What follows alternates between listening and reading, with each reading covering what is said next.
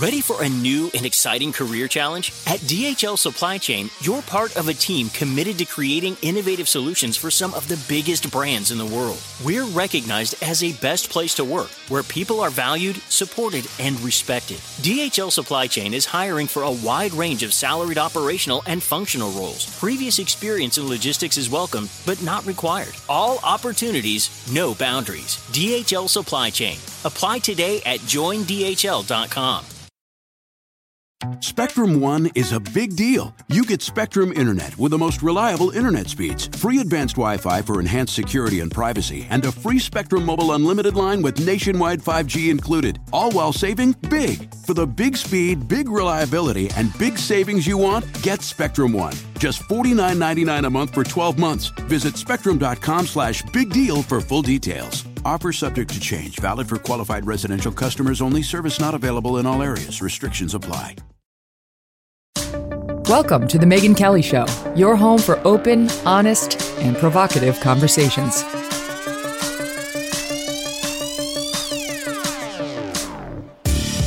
Hey everyone, I'm Megyn Kelly. Welcome to The Megyn Kelly Show. Happy Thursday. It's Thursday, right? No, it's Wednesday. Uh, Who the hell can keep track? I don't know. I love Wednesdays. Can I tell you why? Because our schools are on hour delay every Wednesday. It's like a hangover thing from COVID, and they decided to keep it, and it's so delightful. That's why I'm all discombobulated because then I don't know what day it is because I was like, I woke up late. Who am I? But it's wonderful and highly recommended. If your school's not doing it, it's like an extra hour of sleep for everybody involved. Uh, and you don't feel like you lost anything. You just get there. You can just get through Monday, Tuesday. You got Wednesday, then Friday's right around the corner. Boom, Bob's your uncle. Uh, okay, here's what's in the news today. Prince Harry's book has been out for a day now. We actually took the time to read the whole thing, so you don't have to. Dan Wootton did it too. He's coming up later with his thoughts. He gets attacked personally by the prince in his memoir, and Dan's got thoughts. But we begin today with the Golden Globes, which took place last night. A Tuesday night for an award show seems like an admission that they knew no one was really going to watch anyway, and they haven't been. Last year they canceled it for all sorts of reasons. The year before that was a record low in ratings. Eddie Murphy was there. He was funny, as always. And the host, Jerrod Carmichael, well, we'll show you. There's no one I'd rather discuss all of these, event- these events with than Andrew Klavan. He's a best selling author, screenwriter, and host of The Andrew Klavan Show. And he's here with us today. Andrew, great to see you. How are you? Good to see you too, Megyn. Happy New Year. And to you. All right. So we'll start with the Golden Globes and then we'll get to what's happening at- with the with the FAA was just disaster. Um, but I'm interested in the Golden Globes because it's always sort of a cultural touchstone on where we are after being entirely canceled because they weren't woke enough. They didn't have any black people in the Hollywood Foreign Press Association, which decides who gets the awards. Um, they were buying off. They were they were being bought off. The people in the Hollywood Foreign Press uh, Association by various movies and producers for their votes. Shocker! It wasn't actually legit winning. Uh, and now they're back, and supposedly they have solved all their problems. And uh, they hired Jerrod Carmichael, who I confess I had never heard of prior to finding out he was hosting last night. Uh, and he comes out there with an opening monologue that really took aim at the fact that he knew very well why they hired him to do this gig. Here's just a bit, uh, a shorter soundbite of Jerrod and his opening. I am your host, Jerrod Carmichael, and I'll tell you why I'm here. I'm here because I'm black. The Golden Globe Awards did not air last year because the Hollywood Foreign Press Association, which I, I won't say they were a racist organization, but they didn't have a single black member until George Floyd died. So do with that information what you will. Like one minute you're making mint tea at home. The next, you're invited to be the black face of an embattled white organization. It's a great opportunity. Thank you for the call. But uh, I'm only being asked to host this, I know, because I'm black. It's not about the money, honestly. It's about the, the moral question of whether I should allow. And she said, Jerrod, you, enough of that. How much are they paying you? And I said, $500,000. And she said, Boy, if you don't put on a good suit and take them white people money, So, Andrew, I got to say, good for him for just putting it on the line. I'm sure that's true. And I give him credit for not being like, I, you know, they wanted me because I'm so funny and, and I'm a household name. they he's exactly right. They were trying to check an identity box and rehabilitate themselves. And this is the way it now works, not just in Hollywood, but in America. Absolutely. I mean, it, it was. I wish he'd been a little funnier. I mean, I, I yeah, was, was being honest. But would have been nice if he had been uh, Ricky Gervais uh, level funny. Uh, you know, the thing about this is that I, you know I worked in Hollywood for a long time. The Hollywood Foreign yeah. Press Association is famously a group of drunken, uh, corrupt, you know, layabouts who uh, can easily be bought. And when they were charged with not having any black members, I thought, well, they're going to have to go out and find some drunken, corrupt black people because they don't. It's one thing to you know have different colored faces, but you don't want to you know violate the essential nature of the organization. And these, these awards, they, they do have a, an effect on box office, and box office has been so bad this year um, because of streaming, but also because wokeness has destroyed Hollywood's ability to tell a good story. And so I guess they needed it back. There was really no reason to bring it back. Its ratings are incredibly low. So the whole thing just had a kind of air of desperation. When he started out with the monologue, all I could think was this is kind of funereal. You know, it's kind of like we're sitting here in this dead room talking about a dead issue. The, the entire uh, Hollywood too white thing has been a real disaster, I think.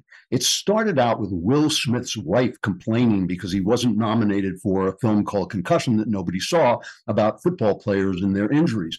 And nobody cared about this movie, and there was no reason to nominate him for everything. But suddenly, this became a big uh, a problem that there weren't enough black people winning awards, which wasn't true. Since 2000, about, about the same percentage of black people have won Oscars and other awards as are in the country. And so it's it's actually been quite fair. Hollywood really doesn't care about these things when they're giving the awards. Uh, they just want to promote the movies and make the money. And so it, the whole event has really ruined it in a lot uh, in a lot of ways because now you know, you feel that there are going to be quotas of how many black people uh, have to be, win awards and how many you know purposeful you know lecturing preaching films win awards. And i just feel this has made the entire award system which was meaningless to begin with but now it's really meaningless because we don't really think anybody's winning uh, for their efforts or for their abilities so i just think that hollywood is shooting itself in the foot uh, the unions out there have now made it uh, an actual quota system where you have to bring, bring on black writers. I know people who are bringing on black writers onto films where the writers don't do anything, which I feel is humiliating for everybody, but they just yes. want that black face in there.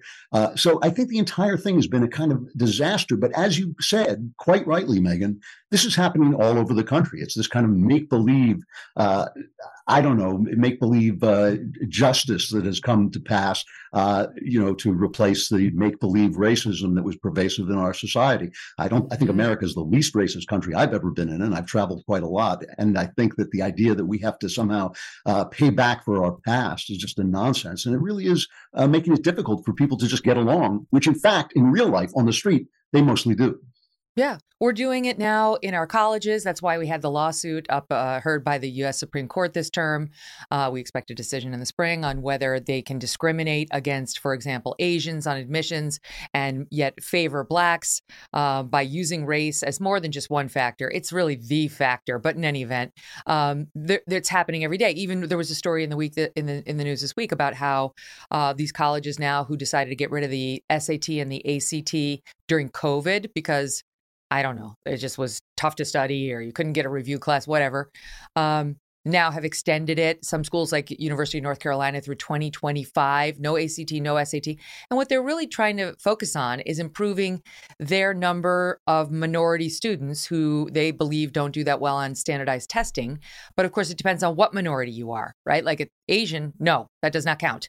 That's why we have the case and and what happens you know like people like Glenn Loury um, you could go up and down the line of scholars who have taken a hard look at affirmative action like this which is essentially what it is and said you wind up embarrassing the black student the black candidate and setting them off on a course that they didn't need to be on to succeed in life. If they would just match up with a college that was actually well suited for their actual aptitude whatever it is they would do better. They'd probably stay in a science or a, something other than Black studies or gender studies or something that doesn't pay that well when you get out the other end.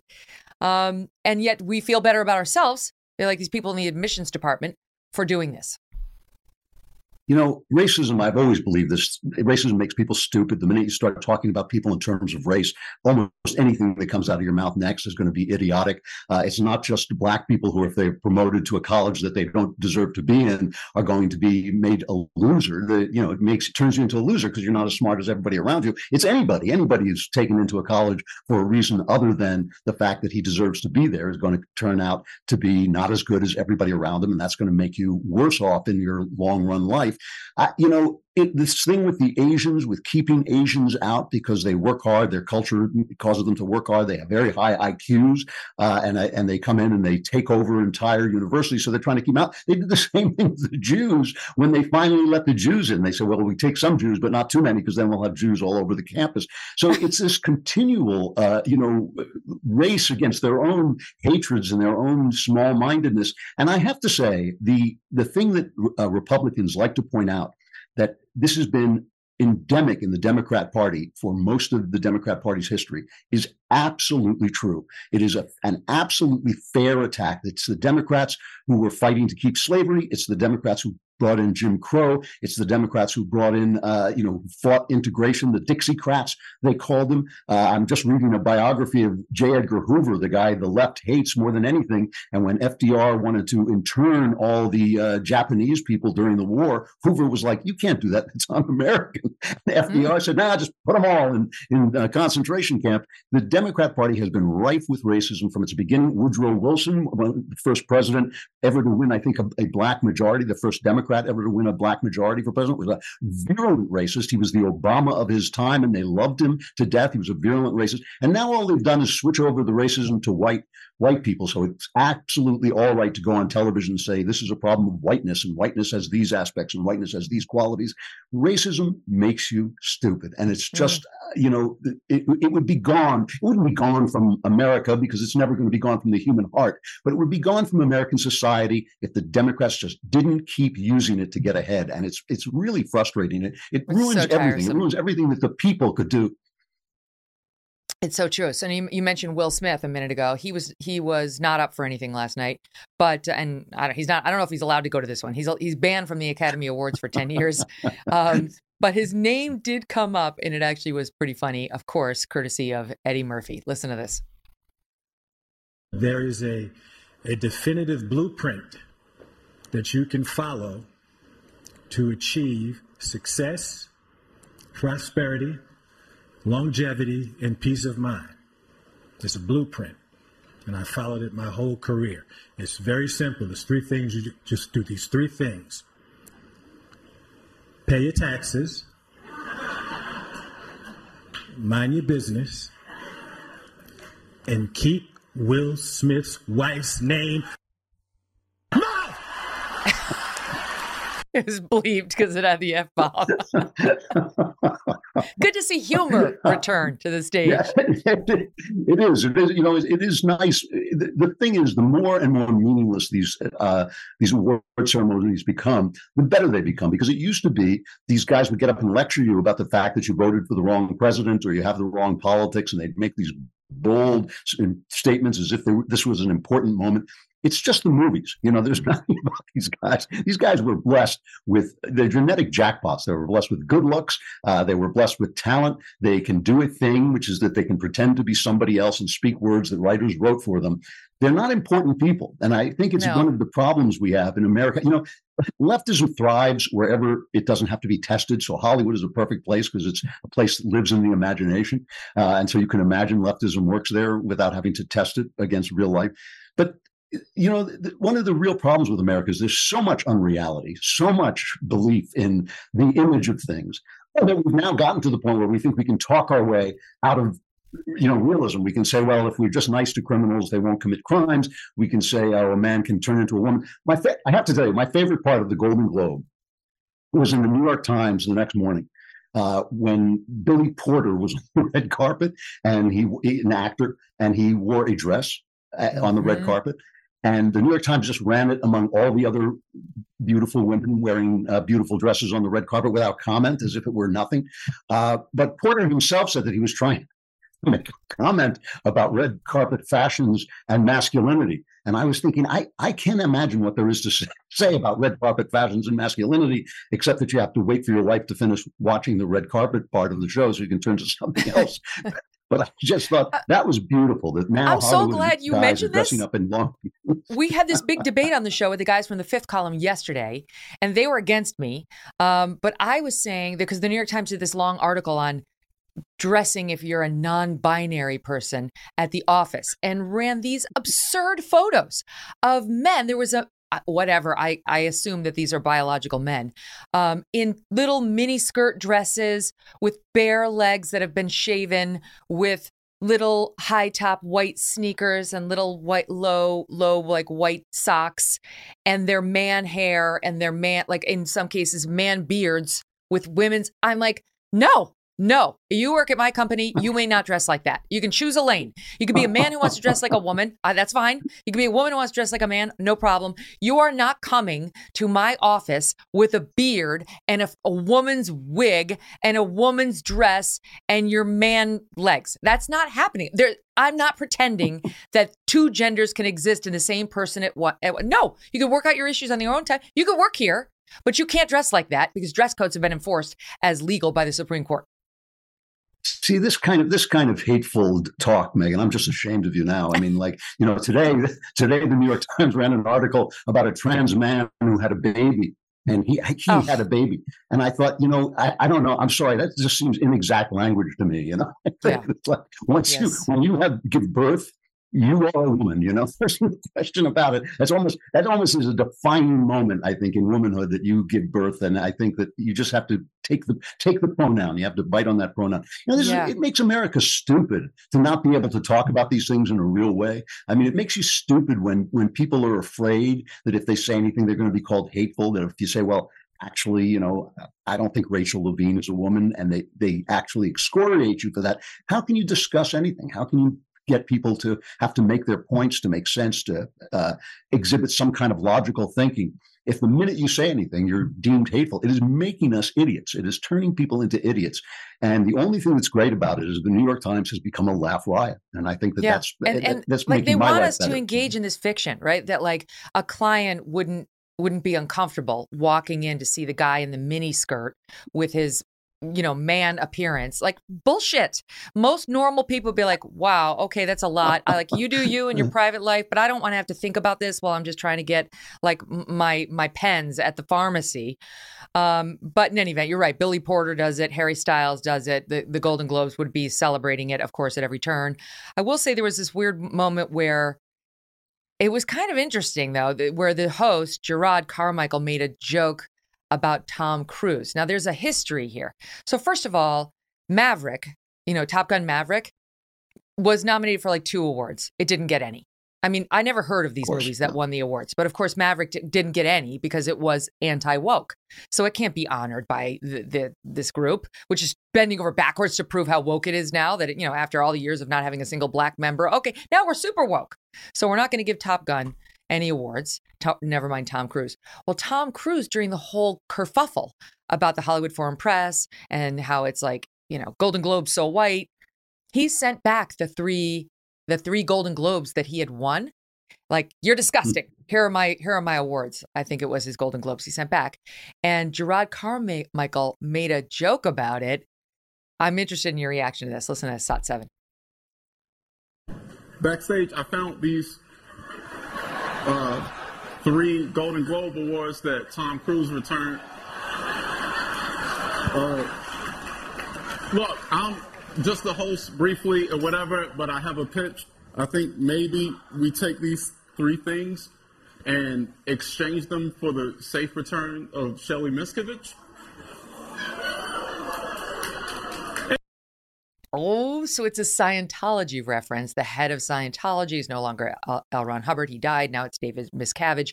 And it is true, David Miscavige's wife has been weirdly missing for quite some time. We yep. don't know where she is. People like Leah Remini and Mike Rinder have been asking all sorts of questions about this.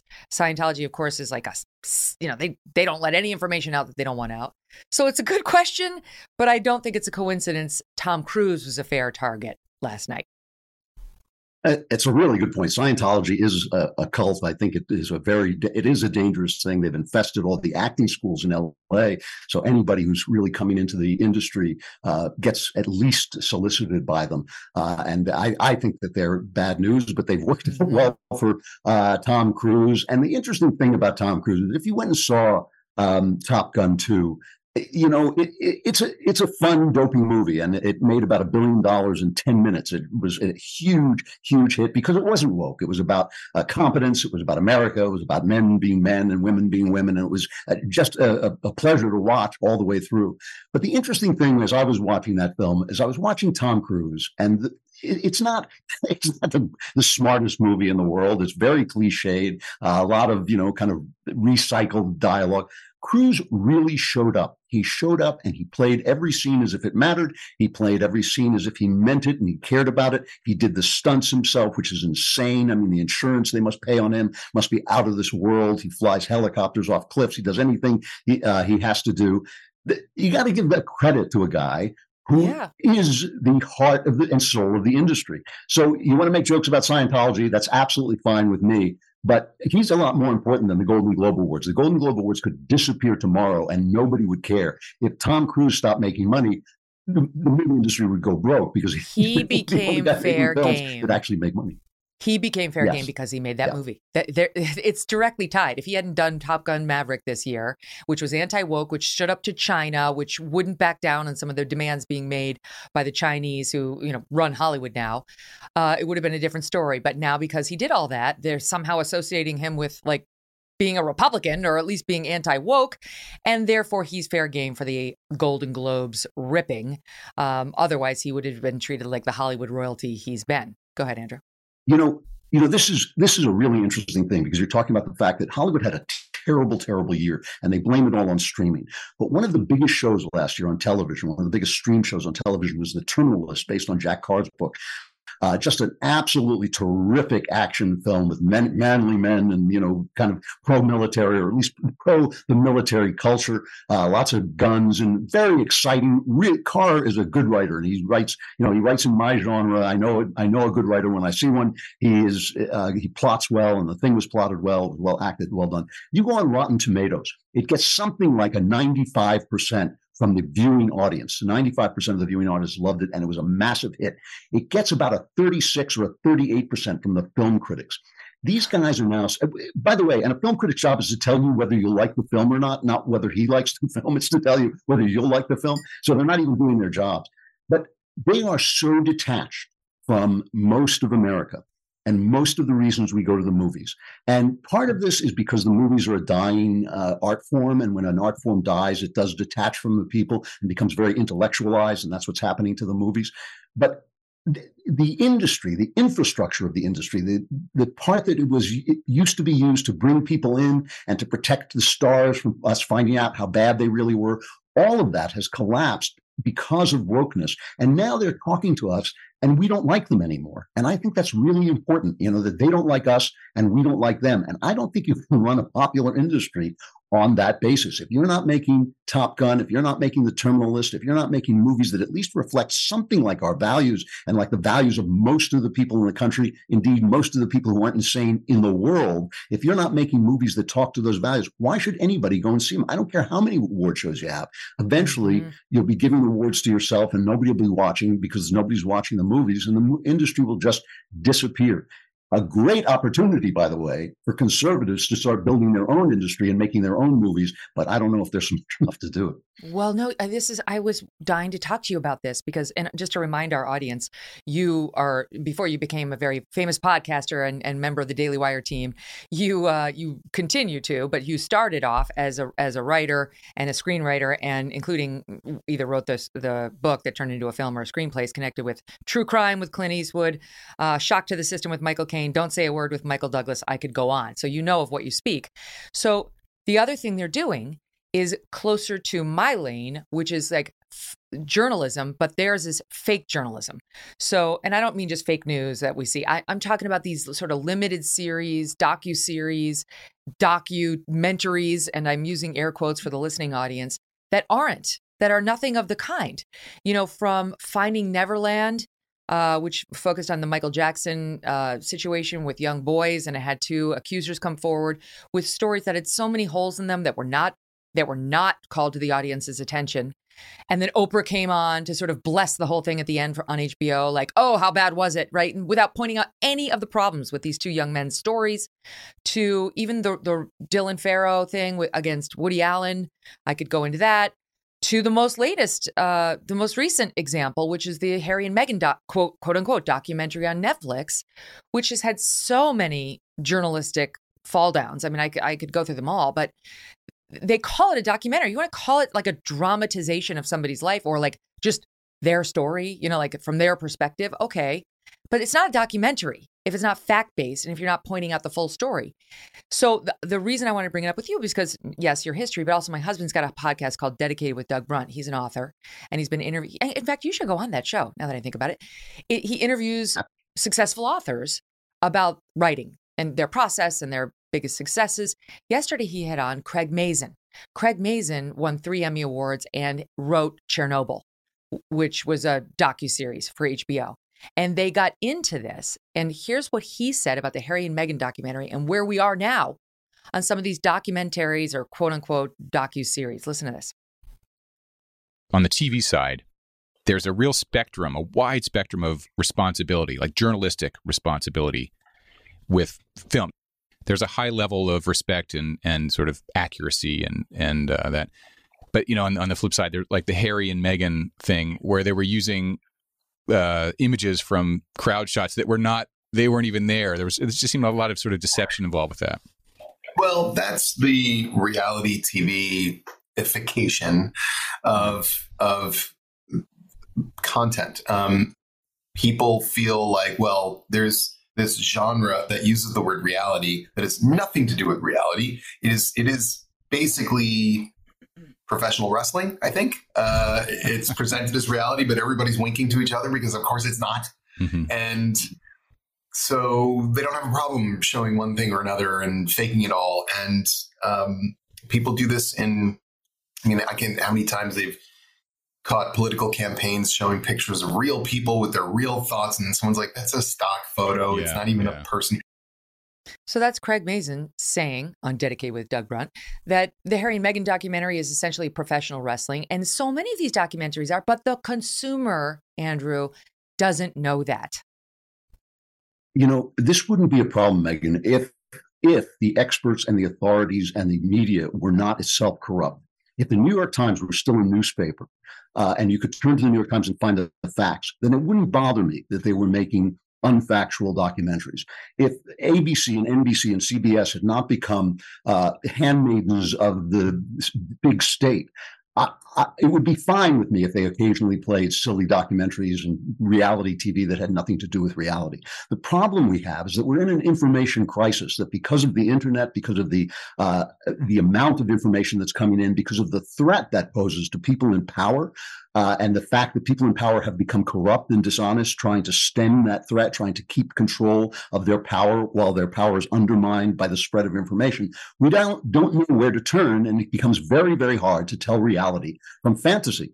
The other day, I watched the entire Netflix series, uh, Ancient Apocalypse, which is Graham Hancock, a journalist uh, who has this theory about the, the ancient uh, peoples and how uh, some great kind of Atlantis-like civilization uh, existed before the Ice Age. And it's it's a kind of a cockamamie theory, but there's some there was some interesting stuff, and it, most of it was really fast and loose. But instead of coming out and saying, "Here is why we archaeologists think this is wrong," They called Hancock a white supremacist, which he's oh, not. Oh, they accused him of attacking indigenous people, which he didn't. Uh, they in, were absolutely furious that he insulted archaeologists, where, whereas that's actually not a crime. You know, you can insult anybody you want to. and they basically responded in the same at the same level as he was putting forward his theory. He was very fast and loose with this theory, but he put it forward, and he, you know you can attack it, you could disprove it, but they didn't. They they basically called him names, and so when you can't trust the archaeologists to give you archaeology straight, then how do you know whether Graham Hancock is making up what he's making up or not? If you can't trust the CDC to not suppress information on Twitter, uh, then how do you know when somebody else comes along that then and says, "Well, the vaccine will kill you like that"? How do you know he's not telling the truth? So because in protecting their power, the authorities have decided that it's okay to lie, it's okay to suppress news, it's okay to suppress, uh, you know, uh, Hunter Biden's laptop and tell people it's Russian misinformation. Because of that, we have no one to trust. And when you have no one to trust, you're going to trust the people who agree with you more. You're going to go with the confirmation bias. That's the issue. It's really not the issue that Hollywood is full of malarkey. Hollywood is supposed to be full of malarkey. That's their job. It's the problem that we cannot trust the news media and the authorities to tell us the truth. So we can't tell their malarkey from Hollywood's malarkey. Mm, so well said. All right. Well, somebody might think, listening to this conversation, that we're talking about leftists who don't care at all about discrimination against Asians or anything that upsets the Asian community, you know, based on the Supreme Court laws. You would be wrong. Gwen Stefani is in the news, and we'll explain how those two things are related right after this very quick break. More with Andrew Klavan right after this. Ready for a new and exciting career challenge? At DHL Supply Chain, you're part of a team committed to creating innovative solutions for some of the biggest brands in the world. We're recognized as a best place to work where people are valued, supported, and respected. DHL Supply Chain is hiring for a wide range of salaried operational and functional roles. Previous experience in logistics is welcome, but not required. All opportunities, no boundaries. DHL Supply Chain. Apply today at joindhl.com.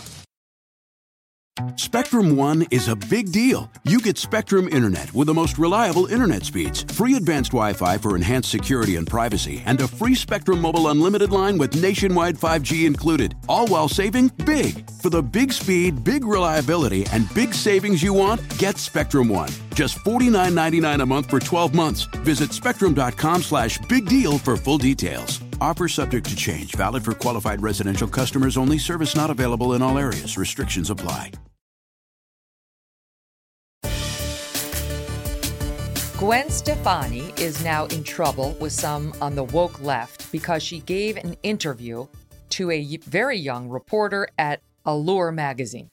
And in the article, the author of the piece, who says she is, I believe, Filipina, um, says that Gwen committed the sin of cultural appropriation. That Gwen, apparently a couple of years ago, went through a phase that she, the author refers to as first, she said, first she went through pop punk Stefani with baby blue hair. Uh, then there was ska era Stefani with platinum blonde hair, a bikini top, and cargo pants. And then there was Harajuku Stefani, Harajuku apparently being a district in Tokyo. And um, she says that she had launched this line of perfume not long ago that was taking inspiration from Japan's Harajuku subculture for its visuals and marketing. Okay, so so far she's not ripping her. She's like, you know, I loved it. I thought it was really great, but then I never really spent a lot of time thinking about the fact that it was a white woman behind this Asian representation. As an adult though, I'm I'm coming to examine it and I have not been alone. Then she gets into it. She thinks that was cultural appropriation. And then Gwen, when asked about it, tries to explain why she fell in love with this region and this culture and so on, and says, That was my Japanese influence. That was a culture that was so rich with traditions, yet so futuristic, with so much attention to art and detail and discipline. It was fascinating to me. Explained how her father, who's Italian American, would return after going there with stories of street performances and so on, and she finally got to go herself as an adult. Stefani quote, I said, My God, I'm Japanese, and I didn't know it. Stefani, quote, I am, you know. And she goes on to say, if people are going to criticize me for being a fan of something beautiful and sharing that, that, that just doesn't feel right. Should be okay to be inspired by other cultures because if we're not allowed, then that's dividing people, right? And this author goes on to say, look, I'm not Japanese either, but I am an Asian woman living in America, which comes with sobering realities. Goes on to discuss all the all the sobering realities. She's been called racial slurs. You know, get over it. We've all been called terrible names. All of us. Even white guys like Klavan, They all have. But of course, she's got to lean into, well, all right. So now there's a whole thing about whether Gwen Stefani has really stepped over the line by saying, I am Japanese. No problem for Gwen Stefani to come out tomorrow and say, I'm a man. I'm a man. I, I she could say it, no problem. But I am Japanese has caused the people at Allure to tisk tisk her with all these experts weighing in saying she's culturally appropriated again, and they're angry. What do you make of it? Well, it's it's hilarious. I mean, first, just taking her at her word, what she was saying made perfect sense. She went to this eh, district in Tokyo that's famous for its street performances and people dressing up, and she's obviously someone who performs in dressing up. So she said, "Oh, they're they're me. I'm Japanese, uh, like me reading romantic poetry and thinking, oh, I'm a romantic. I get it now. I, this is where I belong. It is it's a perfectly rational thing to do. However, however, it's very hard to pinpoint what is the stupidest aspect of leftism." But cultural appropriation comes very close to winning the prize. Cultural appropriation is one of the greatest things about America and one of the most healthy things about our mixing in the world. You know, when you come to America, if, if you come legally, our feeling is bring your food, leave the tyranny. You know, you, you want to come from Mexico legally, you know, bring the burrito, leave the cartels. That's like, that is absolutely a great thing about America. It is what makes America so great. And what makes it's the only argument there is for having a multi ethnic country. A multi ethnic country is very difficult. No one has done it since Rome, and it really brought the Roman Republic down in a lot of ways. I'm talking about ancient Rome, I'm talking about now Rome. So nobody's done this in a long time. This is a big experiment, and it might well fail. We don't know.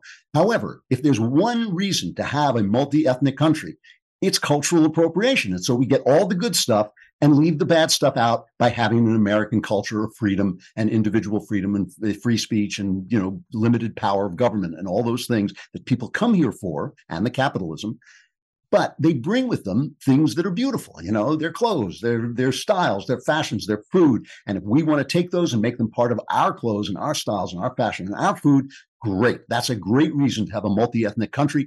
I think it's a beautiful thing. I think it's one of the best things about america. And it really is the only thing that makes a multi-ethnic country worthwhile. So the left's idea is this. When Donald Trump comes along and says, make America great again, everybody says, oh, that's nationalism. That's terrible. He's Hitler. But when a Filipino woman says you can't steal, you know, Japanese culture because I'm Asian and they're Asian and something, something, something, uh, that suddenly is okay nationalism. So it really is only against the West. Mm. It's only against America. So it's really anti-Americanism hiding away in this and yet another uh, shocked moral outrage that the left has invented. But cultural, we shouldn't we shouldn't like make excuses for cultural appropriation. It is one of the best things about us. It's not it's not a bad thing. Like you know, you could you could say if, yes. if the left is fighting racism, you could say they're fighting it the wrong way. But racism is a bad thing. But cultural appropriation is a great thing. It's a positive.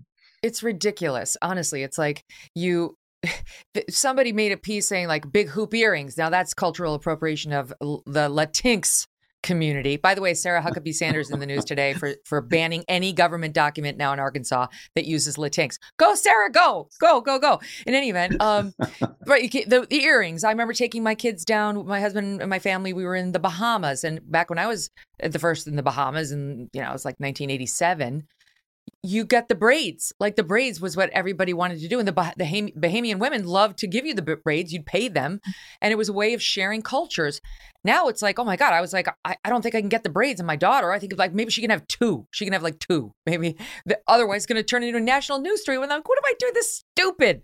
In any event, uh, Gwen Stefani clearly didn't try to misrepresent that she's in fact Japanese. She was saying in her, obviously, the implication was in my soul, I connected with these people and their culture and how beautiful it was. That is a compliment, you dumbass allure writer. It is not a Hilaria Baldwin situation, right? It's like she claims she's from Spain and she's not. Anyway, I think it's funny. Another celebrity in the news today on something that got a lot of attention online yesterday. It is a slow news week, but I'll say that is Ellen DeGeneres who thinks that the reason they're having all these rains and floods in California is we haven't been kind to Mother Nature. It's once again clearly back to we got to get greener. We got to think about climate change. One of those lectures. Here's a little bit of it. Uh, SOT 12. This is crazy. On the five-year anniversary, we're having unprecedented rain. This creek next to our house never flows ever. Probably about nine feet up, horses over to evacuate. Um, be nicer to Mother Nature, because Mother Nature is not happy with us. Let's all do our part. Stay safe, everybody. She was fine until that last two lines. We need to be nicer to Mother Nature because Mother Nature is clearly uh, unhappy. Well, That's all do our part. Now, can I just? I'll give you a uh. couple facts from Michael Shellenberger, who's the go-to on anything relating to climate. Uh, a, former hardcore liberal who worked for Solyndra, worked for the Obama administration, and then actually started finding facts that proved this stuff doesn't work very well, and we need to get real about what does. Big proponent of nuclear and other things. In any event, according to Shellenberger, the data show the number of climate-related disasters actually declined over the last 20 years by about 10%. Um, there has been a 92% decline of uh, in the decade's death toll from natural disasters since its peak in the 1920s. In that decade, 5.4 million people died of natural disasters. In the 2010s, it was 400,000. 400 that we went down by 5 million in terms of deaths from natural disasters. So we're doing something right. The 92% decline in deaths over the last century occurred during a period when the global population nearly quadrupled and the global temperature rose 1.3 degrees centigrade. In other words, hurricanes, floods, and other natural disasters resulting from extreme events are not getting worse, they're getting better, much better. And deaths from natural disasters are at their lowest point in 120 years. Ellen, which a simple Google search might have told you before you decided to add that little warning at the end of your bit. Here's something even worse. Uh, one of the reasons the death toll has gone down so much is not because the storms have changed. It's because we've gotten so much richer and we're so much more able uh, to build protections and build cities in ways that don't get uh, destroyed the way they used to. That's because of capitalism and because of fossil fuels. so, in other words, fossil fuels are actually making the world Said safer word. uh, in the event. Uh, yes, in the event of, of climate disasters. I'm glad to see that uh, paganism is making a return. However, uh, that we have to, you know, make sacrifices to Mother Nature because at least now Hollywood will have some religion. Uh, you know, my my first thought when I saw this was that uh, this was w- this was God finally uh, responding to Hollywood's sinfulness, and I was wondering when they built an ark, how would they know whether the animals identified as male or female uh, when they were trying to rebuild the world? So it's going to be very difficult. I, I you know, I have to say, I. I lived in Montecito. yes, I lived in Montecito for many years. Many of my friends uh, are are being evacuated. I don't want to make fun of a storm that is actually killing people, but you, you know, storms happen, weather happens. Mother Nature can wipe us off this planet in a flick of an eye. You know, she is all powerful. She can take us away anytime she wants. But these are the things that happen. They happen a lot in California. It goes right over a major fault, so there's going to be earthquakes. It's a desert, so there's going to be uh, extremes of weather. Uh, you know, it is just the way things are. And this is again how we become stupid because if you question, if you question climate emergence uh, alarmism, if you question that, you're a denier, as if you had denied the reality of the Holocaust, the most well documented atrocity in human history. So, so by denying something documented from the past is being equated with denying a computer pro- projection of what might happen under certain circumstances. That again makes you stupid because you can't have a conversation about anything without being Mhm. compared to some of the worst people on earth, and it's it really is ridiculous. And it's Yeah, it's like just- stay in your lane, Makes, it Ellen. makes people like Ellen stupid. You know. You know how Yeah. to make jokes. That's your thing. Okay. Stop lecturing us on the environment. That's stay in your damn lane. Um, okay. Let's talk about what's happening in the FAA this morning because that was pretty shocking. You wake up to an, a news alert saying all domestic travel, I mean, it was all travel, all planes trying to get out of the United States had been grounded. First time since 9 11 that's happened because of some computer malfunction. Um, it's back up now, but there are people, and they, they're saying we don't know what caused it, but we're going to investigate. We expect to know soon. So they did say it, we don't believe it was hacking, although I don't know how they could know that so quickly. Okay, so we'll we'll find out. Um, but now some airline experts are weighing in, saying this is squarely the fault of Transportation Secretary Pete Buttigieg. They're saying there's no excuse. One guy was on um, earlier today, airline industry expert, saying uh, there's no excuse for the failure that that is the latest in a string of embarrassing transport headaches since Buttigieg took office. Uh, Michael Boyd, chairman of the Boyd Group, an aviation research company, telling CNBC the FAA has fallen off the trolley in terms of keeping up their system. There is no excuse. Uh, and that, you know, we really need to keep our eye on things like the FAA and its computer systems and so on, instead of dumping, you know, hundreds of thousands of dollars into woke scholarships and I don't know what else we're wasting money on. We could be here all day if we listed it. But it is kind of disturbing to think the FAA is not, you know, its pencil's not as sharp as it needs to be. Yeah, I mean, uh, you know, Pete Buttigieg obviously doesn't make the planes run on time. That's not, you know, it's his job to oversee these things, but he's not a hands-on guy. But the problem with him is he doesn't seem to realize that this is an actual job that you actually have to do things and you have to oversee uh, the, the transportation system. This was the failure of a, uh, a software system, which is also what brought down Southwest over the holidays. The software uh, going down. This was the notice. To, it used to be called Notice to Airmen. Now it's called Notice to Air Missions because we didn't want to gender our pilots. Um, you know, and and this thing goes down it's been in place since World War II. Uh, so every time that little thing that says you have an update in your software, you want to press that button. And I think that the problem with Pete Buttigieg is is not that he should be on top of everything before it happens. It's that he shouldn't be doing the stuff he is doing which as you say is uh, you know taking two month paternity leave when he rents mm-hmm. a baby, uh, to taking um, you know all this time to go after racist bridges. I mean, this was this thing he did yes. where apparently he read the six minute summary of Robert Caro's great great book, The Power Broker, about Robert Moses. And Robert Moses was a who built built most of New York, uh, was a stone racist and was a didn't like the little people and would drive you know highways right through poor neighborhoods and just destroy them. He was a terrible terrible person. Uh, however, he did build most of New York, so he's going to go back back into the past and fix that. I, you know, Robert Moses, I'm pretty sure Robert Moses' death was permanent. He's not coming back. It's not what we need to fix. Where he's he's not paying attention to the supply chain. He's not paying attention to things like this. The you know the air um, the airplanes and the software and all this, and he's not paying attention to strikes and un- train strikes and unions. These are the things that he has to do. He doesn't seem to understand that he actually has a job. He's treating it like a sinecure, like it's something you just get and then you collect the money and go home and it's fine. Uh, that's not the way it works. It is an actual job and it does need to be done, and he's not doing it. And that's the thing I blame him for. And I think that's the thing uh, that you know look, he was never going to become president. That was that was something they were floating around. But I think it's going to mm-hmm. be very hard for him now to run on his record because his record stinks. And again, never. it's not what he is doing; know. it's what he's not doing. Well, the media will run cover for him, as I'm sure we'll see the, the news play out today. But I'm sure they'll run cover um, for for Buttigieg, for Biden on on all of this. If this were Trump, it'd be a much bigger story, right? They'd be blaming the administration immediately, uh, just like they're doing on the Biden top secret classified documents turning up at his University of Pennsylvania office, uh, which happened to be in Washington D.C., but it was in connection with his. I guess he I guess he was lecturing at the University of Pennsylvania during his four years off during the Trump administration. Listen to Joy Behar on why we really shouldn't care about that. That really isn't a story. Um, it's not because it didn't compare in scope to what Trump did. Okay, I could see that argument. No, that's not why. Listen, here she is in SOT 4. We all know that Trump is a liar and a thief. You know, we know that. So it's not that big a jump to say that he obstructed and he lied. We don't think that Biden is a liar and a thief, so we give him the benefit of the doubt. Uh, so Biden doesn't lie, Andrew. You see, Biden, he he's like honest Abe, never tells a lie. I, am not sure a true word in Biden's mouth would die of loneliness. You know, th- this is the thing that, again, talking about this information crisis, CNN rushed to sort of say, well, it's a false equivalence. Uh, you know, between Trump and Biden, but it's really not. You know, I mean, the difference is, yes, the, there were many more documents. Trump did give a hard time to the archives about giving the documents back.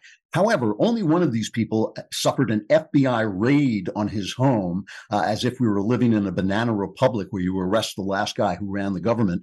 Uh, and only one of these guys, namely Trump, had the right to declassify the mm-hmm. documents that he was taking. Uh, he was the president of the United States. President of the United States can just declare something uh, declassified. These are documents that Biden had when he was vice president, so he had no business uh, taking them. But it's just at this point it's just the comedy of it, really. You know, we just had Trump's tax returns uh, released, and that was going to put Trump in jail. And apparently, he just pays his taxes and uses every dodge he can, like everybody else, every honest dodge he can. Uh, yeah. Trump has been, they've been telling us the walls are closing in. It's the end of the line. He's going to jail for, you know, decades at this point. And it's just the absurdity of the way one party is covered and the way the other party is covered. Mm-hmm. Uh, that mm-hmm. really, it really is a problem. I mean, our corrupt media, our corrupt news media, genuinely uh, is a problem, and it genuinely is is damaging to our political and our social life. And I want to know about the National Archivist. Did he go back to the former vice president and say, I'm not sure I have all your documents? Or what have you done to search all of your documents to make sure that I, the national repository for all documents, have everything I'm supposed to have? He did it for Trump. So why not? What, I mean, what did they do it for Biden? Let's find out more. Why was there so little interest in what those other former presidents and vice presidents had in their home offices and so much in Trump? Right? Could there be a different standard when it comes to our leaders that led to this whole raid and conflict to begin with. Uh, I'm sure we'll be getting real answers on that in the, in the fake probe that the DOJ is now doing of Biden. Andrew, great to see you. Thank you so much for being here. Always good talking to you, Megyn. Thanks a lot. A pleasure. Okay. Dan Wootton's here with some real thoughts on the attacks launched by Harry on him. Ready for a new and exciting career challenge? At DHL Supply Chain, you're part of a team committed to creating innovative solutions for some of the biggest brands in the world. We're recognized as a best place to work where people are valued, supported, and respected. DHL Supply Chain is hiring for a wide range of salaried operational and functional roles. Previous experience in logistics is welcome, but not required. All opportunities, no boundaries. DHL Supply Chain. Apply today at joindhl.com. Prince Harry is now, you'll be shocked, blasting the media, claiming news organizations are putting his life in danger for covering the fact that he wrote in his book that he killed 25 Taliban soldiers in Afghanistan. You see, that too is the media's fault. Joining me today is Dan Wootton. Dan is the host of Dan Wootton Tonight on GB News and a columnist for thedailymail.com. He's broken tons of big exclusives on the royals, including Harry and Meghan and Harry is none too happy about it. Dan, welcome back to the show. Great to be here, Megyn. All right. So this is really galling. He writes in his own book that he killed 25 Taliban, that he looked at them not as humans, but as chess pieces on a board. He wrote that. No one made him write that. And now he's very angry that the press has written about it. Here's what he says. Uh, this is when he went on Colbert last night. Oh, wait, we have it. Okay, listen. Here he is on Colbert look, I'm not going to lie, the last few days have been hurtful and challenging, uh, not being able to do anything about those uh, leaks that you refer to. But perhaps the, or no, not perhaps, without doubt, the most dangerous lie that they have told is that I somehow boasted about the number of people that I killed in Afghanistan. But it's a lie. And hopefully, now that the book is out, people will be able to see the context. And it is, it's, it's, really, it's really troubling and very disturbing that they can get away with it. And that's dangerous. And my words are not dangerous but the spin of my words are very dangerous. You see, Dan, once again, it's the press's fault. Always the fault of the media, isn't it, Megyn? We're seeing this more and more with Harry and Meghan. They never take responsibility, even for their own words. So, first, we saw them roll back on those claims to Oprah Winfrey that there was a racist running around at the senior levels of the royal family. All of a sudden, no, no, no, we didn't mean there was a racist. Just there's a lot of unconscious bias going on. Now that there has been a significant backlash to these comments from Harry about the 25 uh, members of the Taliban who he claims that he killed when in service there as part of the British Army, all of a sudden it is the fault of the British media for reporting his exact words. This is a man baby who isn't even able to claim credit for his own words. This is time and again in Meg. It's never Harry's fault, ever, ever. It's always someone else's fault. It's either the Queen's fault, or King Charles's fault, or William's fault, or the fault of his school teachers. But largely, as you have pointed out, it's the fault of folk like me members of mm-hmm. the British media. We are the devil. We are dangerous. We are evil. Actually, if you listen to the members of the military at the senior levels of the military in the UK, they're not complaining about the coverage of Harry's words. They're complaining about the fact that he has made this revelation at all. Now, they're the experts on the Taliban and the military, Megyn. I'm not. But they have made it very clear over the past couple of days that this passage in Harry's book now significantly increases the security risks, not just to Harry and his immediate family in Montecito, but to the entire royal family, to the king, to William, and actually to British people overall, because the Taliban are using this and there are increasing threats being made, in particular to the people of London. Mm. By the way, Man Baby even got a laugh out loud out of Abby, which is a big A plus. She's a cynical newswoman like I am, sitting next to me all day. It takes a lot to make her laugh out loud, but you did it. I'm. Um, on the on the Taliban thing. So let's give him the benefit of the doubt and say what he's mad about is that they called it a boast and he wants to say it wasn't a boast. First of all, that's a matter of opinion. And there have been a lot of ex military saying that's how we view it. There was absolutely no reason to disclose it. You might have tried to couch it in, an, in sort of a self revelatory, like I'm reflecting on my time, but we all see it as what we think it is, which is a brag. And so they're entitled to their opinion. Too bad Harry wants to control everybody's thoughts and feelings and, and statements, not just ours, but even former military who were offended by the statement. Like it's what what's dangerous is how you reacted to it, not not what I actually said. But here's what how he's now trying to spin it. This is so absurd. He says the reason he chose to write about his kill count was to reduce the number of suicides among military veterans. I made a choice to share it because having spent nearly two decades working with veterans around the world, I think the most important thing is to be honest and to give space to others to share their experiences without any shame. Well, Colonel Kemp, who commanded Operation uh, Fingal in Afghanistan in 2003, told the Mail Online he did not think that revealing the number would help any healing journey and that it's given the Taliban more fuel for propaganda. Of course, here he is again. He's so altruistic, Dan. He's such a stallion. That's his own word in his book. He's such a stallion. And so, but he he can't take credit for it. He's just he even this was just to to help others. It wasn't to make him look like a tough guy. Oh no, indeed. And he doesn't make any mistakes ever. But actually, what's so disturbing is when you really dig down into the campaign going on here, what Harry wants is the free British press to be controlled, to be limited. He's actually calling, and he laughs in the face of his father at one point, King Charles, when he says to him, Look, dear boy, it's impossible for the institution to control the media. And Harry laughs in his face. He is living in a world where he genuinely believes that the British royal family should be able to control what someone like me, as a British citizen, can write and publish or broadcast. And so Harry thought that it was absolutely fine for him to include all of this information in his book, which we remember he's making millions and millions of dollars for. But it wasn't right for the British press to report on the ramifications of his making this, of him making this comment. And so I would put it back to Harry, the Duke of Sussex, that you're the dangerous one. You're the dangerous one because you want a British society where there is no freedom of the press. And remember, Megyn, we don't have the constitutional protection here in the UK that journalists and broadcasters like you have in the US. So I actually think what he's calling for is chilling. Yeah. You know, he called the First Amendment bonkers that we luckily have over here. Yeah, he, he doesn't believe in it. He doesn't believe in the principle of free speech or the free press, here or there. And this is embodied in his attack.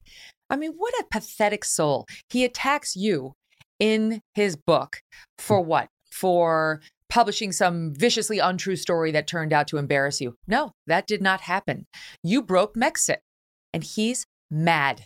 He's mad you didn't sit back by the way, I read in your piece on the Daily Mail, you gave them a week's notice to respond, to weigh in. It's not like you just ran to the presses with this, but you were right in any event. You could have done that. Um, he's mad you broke it, that you didn't let him break it.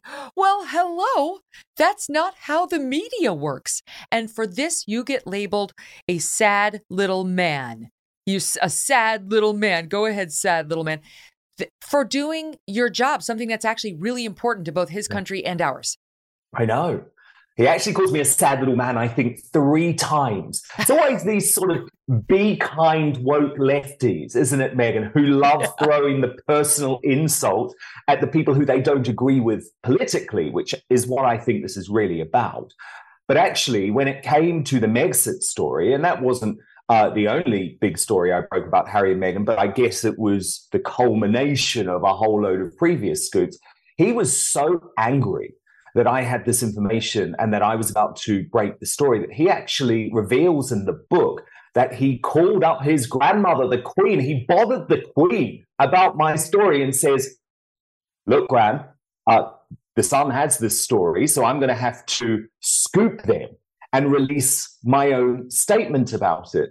She says, All right, be careful. And he, in the end, decides actually, we can't put the statement together uh, fast enough. So he's going to let the sad little man, me, publish the story, which I do. But what he has done, and this is not surprising, Megyn, because the book is littered with provably untrue uh, claims. And this is one of them. He claims that the reason that I published the story so quickly is that I was working in concert with Buckingham Palace, uh, that we were somehow conspiring on this story together. Well, I can tell you right now that's completely not true. I had gone to Harry's own communications secretary seven days before publishing the story. I had had numerous conversations with her. I knew because she told me that she was speaking directly with Harry and Meghan about my story and that they were meeting with her at Frogmore Cottage the moment that they landed from Canada. I even included within the story briefing you know, briefing, the thing that Harry says is like evil and mm-hmm. uh, is so bad that he should end his relationship with his father and his uh, stepmother and his brother. Well, guess who was providing the briefing to me on that story? Him, his own communication secretary. And I'll tell you what the briefing was. And by the way, I don't usually talk about this stuff because actually people don't really need to know about how the sausage is made. And I actually also believe it's incredibly important. It's something I would go to jail to do, protecting sources. But in this case, I'm not claiming that Harry and Meghan were the source of the story. What I'm saying is I got the story myself, but then I was doing my job as a journalist. I wanted to provide both sides of the story.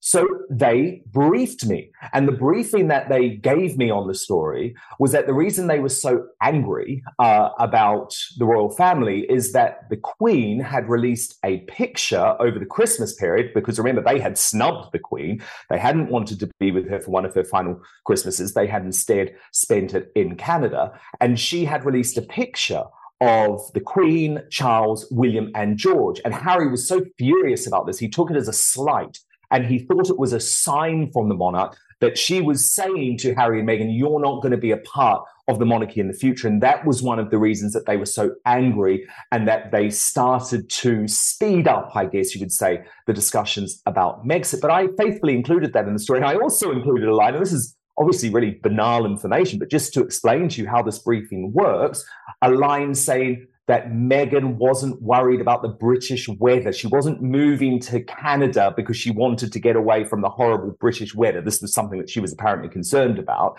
Uh, of course, as we know, Canada's quite a lot colder than California, where mm-hmm. they ended up a few weeks later. But the reason I'm going into that detail, Megyn, is because I think it's really important for folk to know that Harry and Meghan were doing all of this briefing. I had hundreds and hundreds of phone calls with staff members for the Sussexes over their time in the royal family. And so they claim that they should end their relationship. I just don't understand it. Right, that their own relatives, uh, they're upset their relatives briefed the press, and they also did it. Here's, here's, I find this very telling.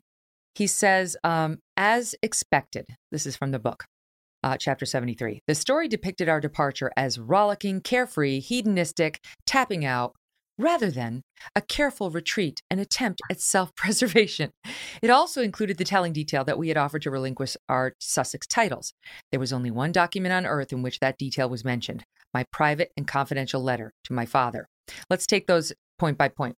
I love it. Like, he does want to control the press. You should have portrayed it as a thoughtful self preservation attempt, Dan. You didn't, you had no business referring to this as a tapping out, which weren't, whatever. But this is how obsessed this guy is. He doesn't understand we can write what we want. If we have facts that are telling us it's A and you want to say it's B, and if you want to come to me and tell me it's B, I'll include that in there.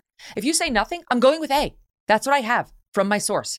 Too bad that you wrote it in a way he didn't like it. That's this is so petulant and small-minded. But on point B, I get it more interested. He said this on his press tour too. That he, there's the reason he believes you worked in concert with the palace on this is because the detail of we had offered to relinquish our Sussex titles was something only one person, he claims, knew. He claims he had told his dad, then Prince Charles, now King, that they would do that, that the dad weirdly asked him to put it in writing. And he was like, Why do I need to put it in writing? It's my own dad, but okay, I'll do it. He sent it to the dad, Prince Charles, and that within a week, it wound up in your reporting. And so he's saying mm. it's very clear the palace worked to get this story out. Only he and Prince Charles knew about it. Exactly. What he has to understand is that once this document was sent to Prince Charles, the wheels were in motion. The palace had to start preparing the options for Megxit. They had to present these options to the Queen, who made the final decision. So obviously, a lot more people knew than his father. But again, there's another really critical factual inaccuracy here. Uh, I had already gone to his communication secretary with the story, and I can prove that before he even sent the email to his father. So he's talking mm. rubbish, but he speaks rubbish throughout the book. Honestly, it is littered with lies because Harry only believes in his truth. Mm-hmm. Well, you talked about how he felt this was uh, that he was being slighted by the queen because he wasn't in the photograph, despite what he'd done to the queen. But this is a theme throughout the book. He feels slighted at everything. I mean, we talked a little bit about this on your show last night. He's mad that when he was young, he shared a room with William, and William's half of the room was bigger and nicer. He attributes everything to the fact that he was the quote, spare. And meanwhile, it's like, has he any younger brother or sister in the world can tell you. They've all had that experience. The firstborn usually gets the best choice. It's not about preferring that child to the others. It's about well, how do you, you got to pick some fair way of doing it? And you know, he's been here first. And you know what then happens? The first one leaves and goes off to school, and the second one graduates in terms of the room size. And like, but it's just one example of how he sees everything as a slight to him. Completely. And actually, when I was reading the book, I thought there was a total lack of compassion or understanding on his part about the role that his father and his brother had to take on. I mean, they didn't ask to be born first, Megyn. This is the bizarre way, right, that our constitutional monarchy in the UK works. So he's incredibly aggrieved because he's the spare. But actually, Charles and William are struggling throughout their entire life because they have no freedom. You know, as we know, so uh, because Harry has revealed it, uh, William wasn't even able to get married with a beard because the Queen said, no, you're going to be king. That's not how you behave. Harry, as the spare, was allowed that flexibility and freedom. And I also thought there was a real uh, willful blindness, I guess I would describe it, to actually times when Charles and William were quite clearly trying to save Harry from himself. And he recounts lots of these conversations, right, as if they're being a bad father or a bad brother.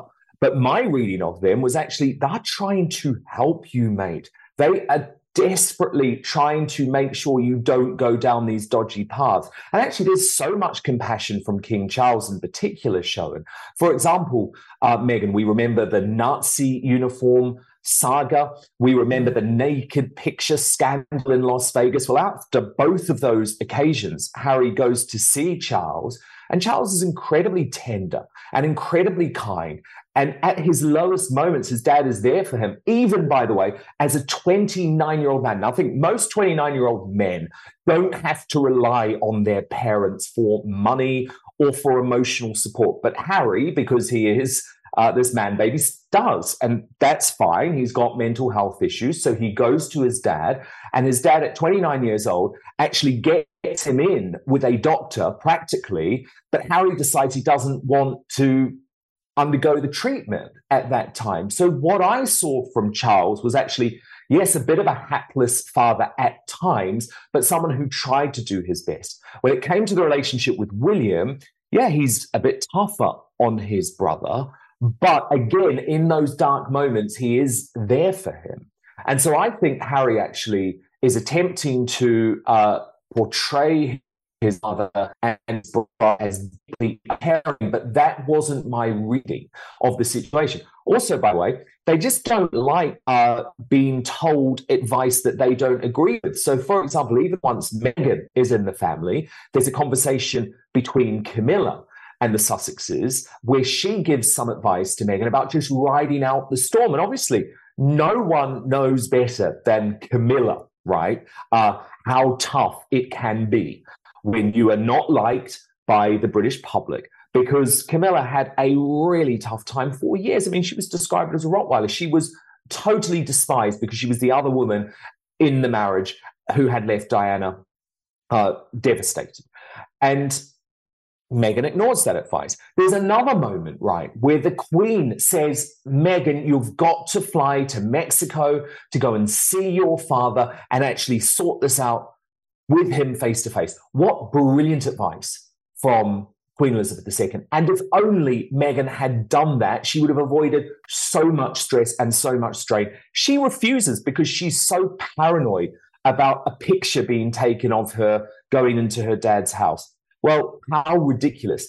Uh, so, so I guess the point that I'm making is actually the royal family give lots of good advice to Harry and Meghan, but Harry can't see that it was good advice. I think it was probably Meghan most of the time who was saying, ignore your father, uh, ignore your brother, ignore your grandmother. And I think they did that at their peril. He can't stand his brother. I, I'm sorry, but I had no idea the amount of loathing he has for Prince William. And he paints him as an absolute cad who was bullying him and unkind to him at every turn. And of course, then paints himself as the hero. I mean, he goes in, gr- into great detail about how amazing he has been, eh, he, Harry. Here are a couple of examples. Uh, first, we've talked about before, he blamed his Nazi costume on William and Kate, saying they, they were the ones who told me to wear it. They laughed hysterically. They thought it was amazing, but I had to take all the bad press over it. He can't even get over the little digs. Okay, here's here's uh, an, a, a story about when they were both in the military together. They gave a joint interview, and he says uh, during this interview, Willie, which is what he calls his brother, griped endlessly about my habits. Harry's a slob. Harry snores. I turned and gave him a look. Was he joking? I cleaned up after myself, and I didn't snore. Besides, our rooms were separated by thick walls, so even if I did, there was no way he heard. The reporters were having fits of giggles about it all, but I cut in. Lies, lies.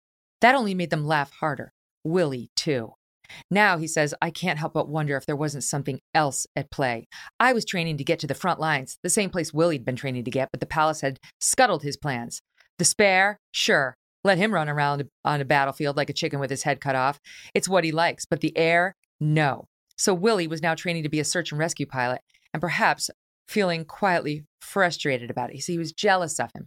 He was jealous of of the of the spare uh, because he got to do all the fun things. That's what this is what brothers do to each other. Like he needed another brother. If I could list for you all the things that my brother has said about me, just it's kind of a brother's job to toughen you up, whether you're a little brother or a little sister. That's another story he tells about how in um, 2015 he got a little agoraphobic. He had had some panic attacks. He was giving a speech and he said he was nervous. And Willie came up to me backstage laughing. Harold, look at you. You're drenched because he'd been sweating. I couldn't fathom his reaction. Him, of all people. He'd been present for my very first panic attack with Kate. I couldn't imagine how he could be so insensitive. Insensitive or taking a different path to try to toughen you up and teach you to laugh at your lowest moments. Oh, come on. This is banter. This is great British banter. It is brotherly banter. That is William's sense of humor. And to me, what was fascinating is at the time, Harry took it as banter. But now he has been captured by a cabal of Hollywood woke-topian yes people, right, who are friends with Meghan, and the whole psychotherapy community who want him to look back into his past and make himself a victim. And he's done that.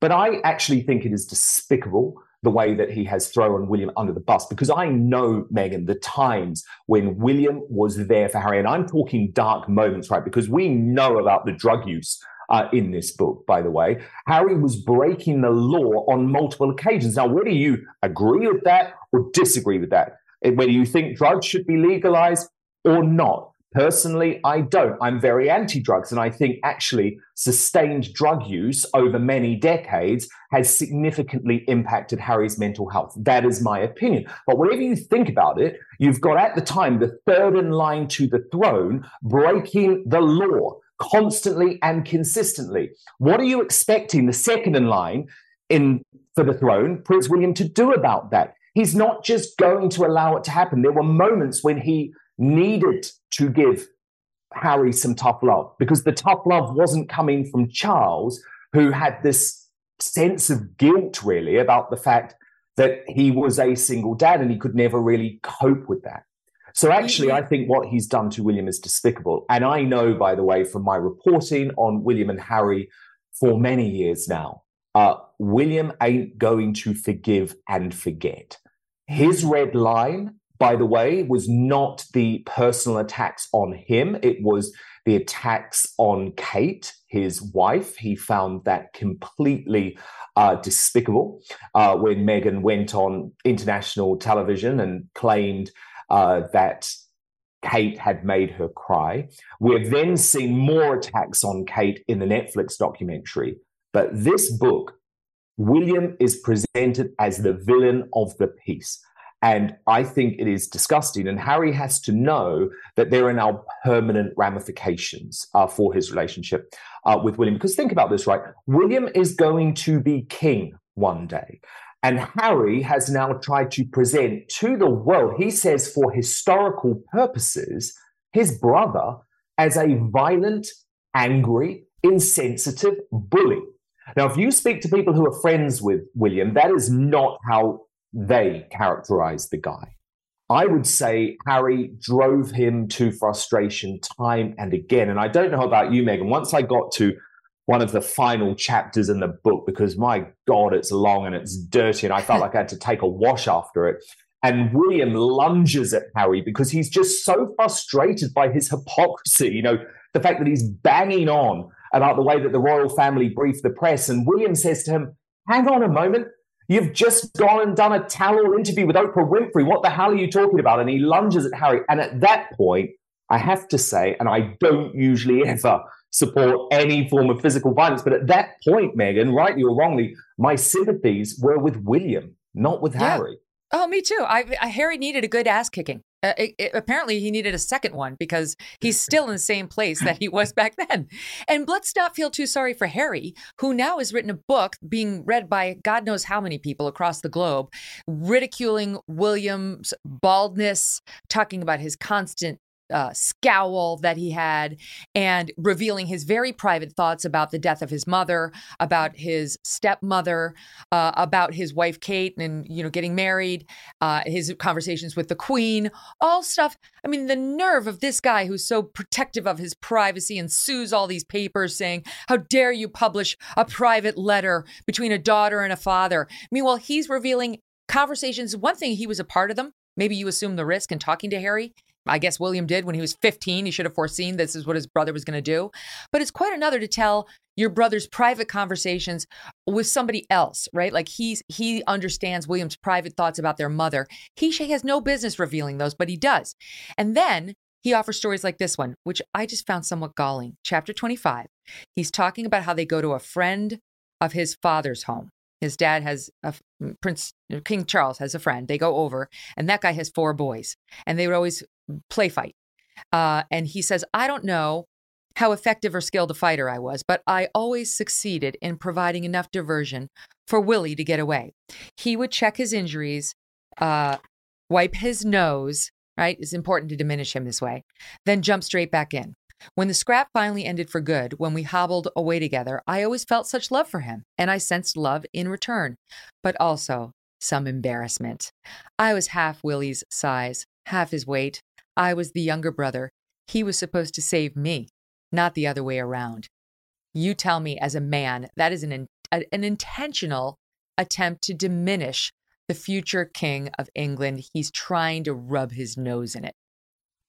Oh, absolutely. And he does it all the time. I mean, it wasn't just criticizing his baldness, Megyn. I think the thing that will really upset William is Harry says that he was losing his resemblance to his mother, Princess right. Diana. I mean, how nasty and cruel and actually quite evil is is that?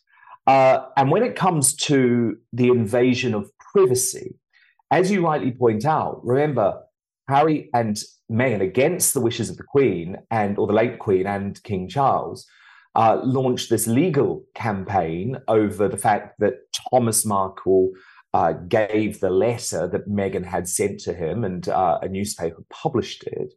Uh, but in this book, Harry has actually published private text messages sent between Meghan and Kate. So he wasn't even in that conversation. I, I just think the hypocrisy is off the scale. And obviously, what is so unfortunate and so unfair is that he knows, he knows that William and Kate and Charles and Camilla are powerless to respond. They will not respond in an interview, they will not respond via courtiers, and they will not respond legally. And Harry knew that. Indeed, we're not even seeing them respond without fingerprints on it in the press by, oh no, it was this way. We're hearing nothing from them, which is working because apparently uh, Harry's approval rating has gone down down five points over the past six months or so. Meghan's is already lower than his; she's at the bottom of the barrel, and um, but he has dinged up Prince William because his approval rating has gone down five points as well. So it's working somewhat on Prince William, not on King Charles, who who remains at the same level according to YouGov. Um, can we spend a minute on the Kate Meghan thing because I think mm. they've they've they've muddied the waters on that a fair amount. He in his book puts out what he claims is the actual text exchange between Meghan and Kate. You just reference it. Mr. Prince of Privacy, you know, you should never do this, puts out a text exchange that he had no part in. And um, this is how he claims it went. He claims that Kate texted to Meghan. This is Kate's nastiness. These are the examples. Number one, Meghan asked her to share a lip gloss with her before trooping in the color or some one of those. And Kate was slow to hand it over. Well, hello. I would be slow to hand over my lip. And I've been asked by my friends to hand over his lip, and I always say, "Do you have any weird lip thing going on?" Because I don't want to have to throw out my lip gloss. I don't. I trust truly. Like you can get if somebody runs like a cold sore. I have no idea. Kate had no idea what Meghan had or didn't have. And anyway, that's number one. And this is number two. That Kate, before the wedding, allegedly texted Meghan, this is presented as like a quote, though we don't know. Charlotte's dress is too big, too long, too baggy. She cried when she tried it on at home. Meghan, right. And I told you the tailor has been standing by since 8 a.m. here at Kensington Palace. Can you take Charlotte to have it altered, as the other mums are doing? Response No. All the dresses need to be remade. Meghan, I'm not sure what else to say. If the dress doesn't fit, then please take Charlotte to see AJ, the tailor. He's been waiting all day. Kate responds, Fine. The horror! The, the horror! I, okay, so what do you make of that text exchange and this new story about what actually made somebody cry? Apparently, in response to this, Meghan was in a ball crying on the floor. Tough it up, Buttercup, but go ahead. Well, I mean, as if she was. As if she was. This is completely made up. I mean, who saw Meghan sobbing? One person, apparently, Harry. Just like we're meant to believe uh, that Meghan was suicidal throughout this time and that she was denied psychological help by Buckingham Palace. Again, a claim which personally I don't believe. I don't think it stacks up uh, personally. That's my view. So, was Kate very stressed at the time? Yes, she'd just given birth. Was Meghan very stressed at the time? Yes, her father had just had a heart attack and was saying that he wasn't coming to her wedding. So both ladies were incredibly stressed, and we understand that. But I think the crucial point and the critical point here, Megyn, is that they hated each other already by this point. The wedding was just the culmination of what had been a really bad relationship right from the start. And again, this is another one of those really critical uh, factual inaccuracies from Harry. Because when William goes to see him to complain about Meghan being difficult and abrasive and rude, Harry says, Oh, you've just got this from the media narrative, the, the press narrative. But in fact, they had fallen out long before I ever broke the story of Kate and Meghan not going on, because that was in November 2018. That was the first time that it had been written credibly anywhere in the world that Meghan and Kate had fallen out. And that falling out was actually about the way that Meghan was speaking to staff at Kensington Palace. But to be honest, there were so many times reading this book, Megyn, when I just thought, my God, this is Meghan Markle speaking. This is not mm. Harry speaking. This is Meghan Markle speaking. I'll give you an example, right? Because Harry talks about page three girls. And he loved page three, right? I don't know if you know about page three, Megyn, but I'll explain it. Was the Sun newspaper where I used to work. On page three, they would have a topless picture. It was a legendary thing in the Sun. It had gone back years. And when Harry was serving in Iraq and Afghanistan, he very famously used to read The Sun because he loved page three so much. And he's going on a date with a page three girl. Now, after page three is mentioned, in brackets, there is this line. That was ex- that was the accepted misogynistic objectifying term for young women featured each day on page three of Rupert Murdoch's The Sun. Well, I'm sorry, and sue me if I'm wrong. That was not written by Prince Harry. That was written by Meghan Markle. And I had a yes. fascinating conversation the other day, uh, Megyn, uh, where a uh, very credible source told me that the manuscript, Harry's manuscript, was covered, completely littered with Meghan's notes. And you know what was particularly annoying to the publishers is that she had made all of these notes in her annoying uh, calligraphy. You know, she writes, she's obsessed with writing everything in her calligraphy. So, so this book is not just Harry's book so much of Harry's experience now has been funneled through Ms. Markle.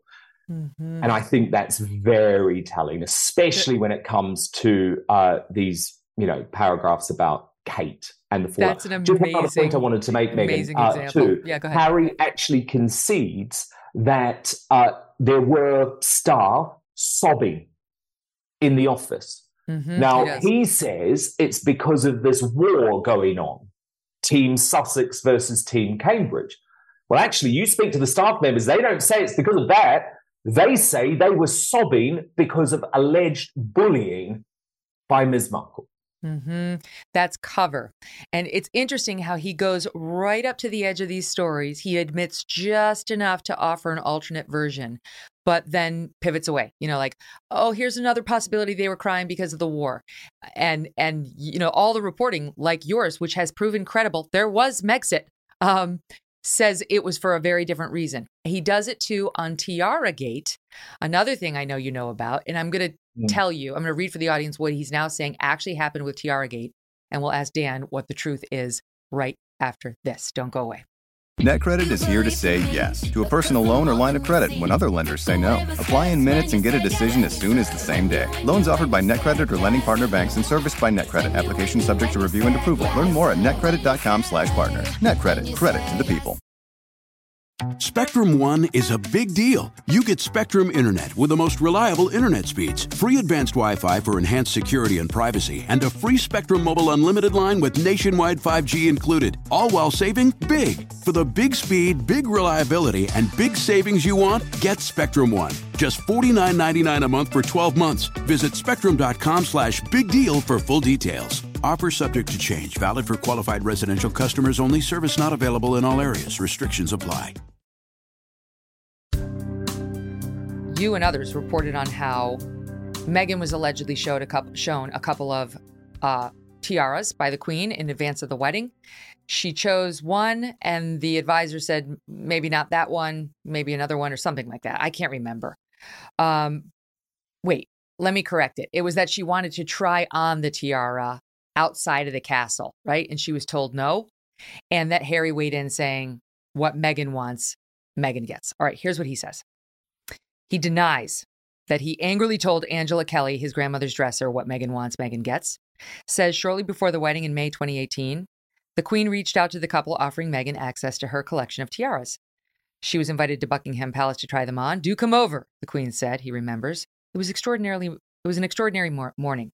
The Queen was standing alongside a jewelry expert who knew the history of each stone in the royal collection. Also in the room was the Queen's confidant, Angela Kelly. He says the Queen asked Meghan to view five stunning tiaras, including one with emeralds and another with aquamarines. The Queen told Meghan, Tiaras suit you. After Meghan chose one, the Queen advised her to try the piece on with her hairdresser before the wedding day. But Harry says when he tried to contact Angela Kelly later to get a hold of the tiara for the practice session, the dresser did not respond. When he finally tracked her down, Miss Kelly told him taking the tiara out of the palace for an appointment with Meghan's hairdresser cannot be done because it would require an orderly and a police officer to guard it. Harry, who admits to being exasperated, says Miss Kelly eventually appeared out of thin air, sense the resentment, at Kensington Palace to make him sign a release before handing over the tiara. He writes, quote, She fixed me with a look that made me shiver. I could read in her face a clear warning. This isn't over. So here again, he seems to be admitting he obviously upset the queen's dresser. I don't know how you do that, right? Just be grateful and do what they tell you to do on the tiara. But clearly he angered her. And now he's basically saying that nothing, ha- he didn't say that line, and this much ado was made over nothing. She was the Queen's dresser, but she was also so much more than that, Megyn. She was her closest ally, her closest confidant. They had become such firm friends that the Queen, in quite an unprecedented move, allowed Angela Kelly to publish a number of books about her work for the Queen, which just doesn't happen right. So Angela Kelly was almost like another daughter for the Queen. That is how close they were. And Angela Kelly was often used by the Queen because the Queen sometimes can't say things she really wants to say, right? So who do you get to say them? Tough old bird Angela Kelly, who comes from good working class Liverpool stock and isn't afraid to stand up to someone like Prince Harry. So that is the context. But when it actually comes to my reporting on Tiara Gate, I think Harry is being incredibly disingenuous because what he's trying to do is use a diversion tactic here by commenting on uh, the very minor parts of the story and ignoring the main thrust of what my revelation was. And the revelation was that the Queen had to phone up Prince Harry and tell him that the way that Meghan was treating staff at Buckingham Palace was inappropriate. And that was the first time that there had been any indication that Meghan was not behaving appropriately behind the scenes. And you have to realize that it is quite unprecedented and quite extraordinary for the Queen to actually personally intervene. And we know what happened, don't we? We know what happened. Angela Kelly was reporting back everything to the Queen. She was reporting back the way that Meghan was speaking to the staff. She was reporting back the way that Harry was making all of these demands. I was never the reporter to reveal the what Meghan wants, Meghan gets line. But I will tell you, the man who did is one of the most credible and experienced royal journalists of his generation, friend called Jobson. And he is uh, King Charles's biographer. And I do not believe that he would ever have reported that line, Megyn, if it wasn't said. Robert Johnson. Yeah. Uh, Jobson. Yes. Well, of course. And it does sound like him. If you read this book, I mean, he does nothing other than whine, self aggrandize, color himself as, you know, as I said, the stallion who saves people. I mean, he, I can hear him saying that. Whereas I will be honest, I couldn't before I, I read this book. Now, having read the book, I like him less. I see him more clearly, and I could hear him saying that. Um, one of the other things is the acknowledgments. The acknowledgments thank James Corden, Oprah, um, Chris Martin of Coldplay, Tyler Perry. Okay, I get that one. Not King Charles, not Prince William, of course, not even the Queen. That that last one was shocking to me.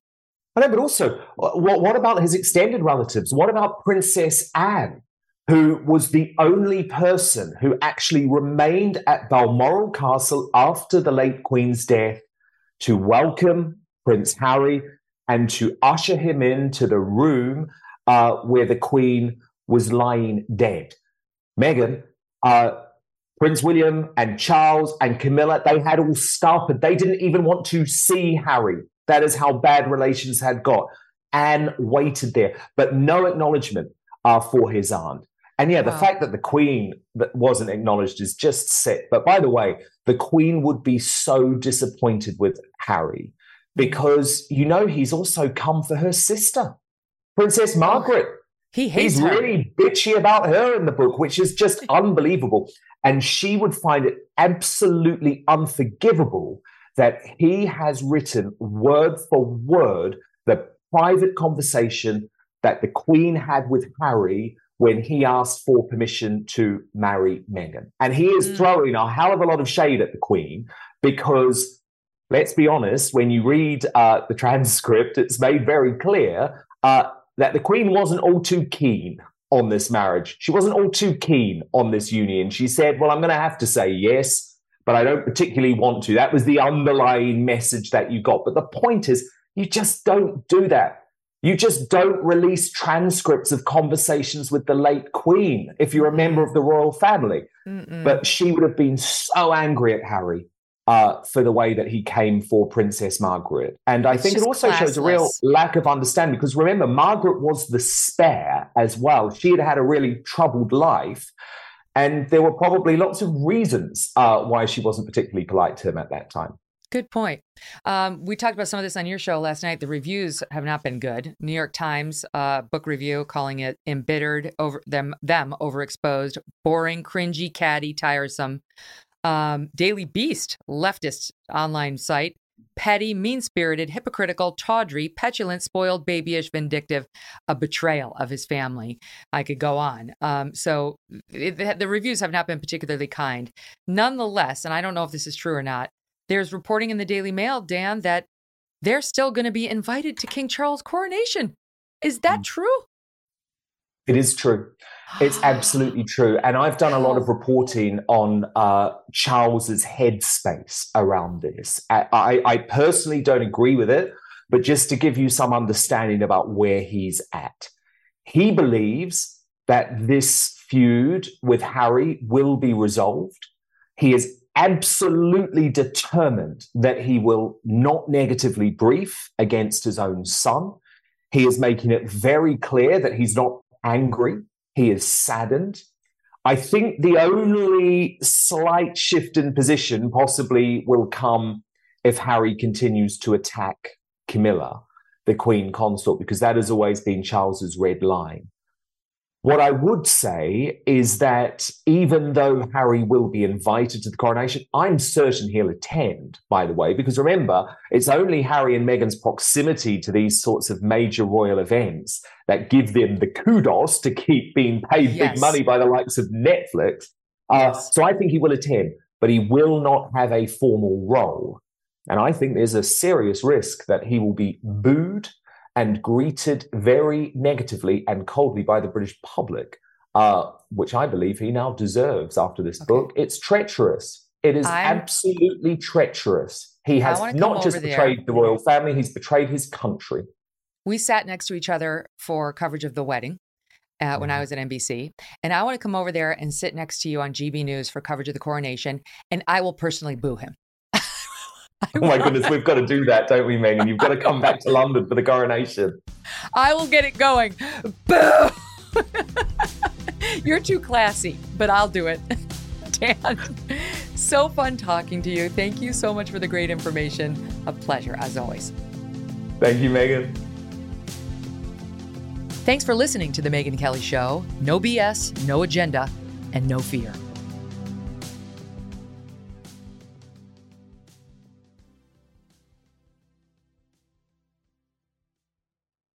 Ready for a new and exciting career challenge? At DHL Supply Chain, you're part of a team committed to creating innovative solutions for some of the biggest brands in the world. We're recognized as a best place to work, where people are valued, supported, and respected. DHL Supply Chain is hiring for a wide range of salaried operational and functional roles. Previous experience in logistics is welcome, but not required. All opportunities, no boundaries. DHL Supply Chain. Apply today at joindhl.com. Spectrum One is a big deal. You get Spectrum Internet with the most reliable internet speeds, free advanced Wi Fi for enhanced security and privacy, and a free Spectrum Mobile Unlimited line with nationwide 5G included, all while saving big. For the big speed, big reliability, and big savings you want, get Spectrum One. Just $49.99 a month for 12 months. Visit spectrum.com slash big deal for full details. Offer subject to change, valid for qualified residential customers only, service not available in all areas. Restrictions apply.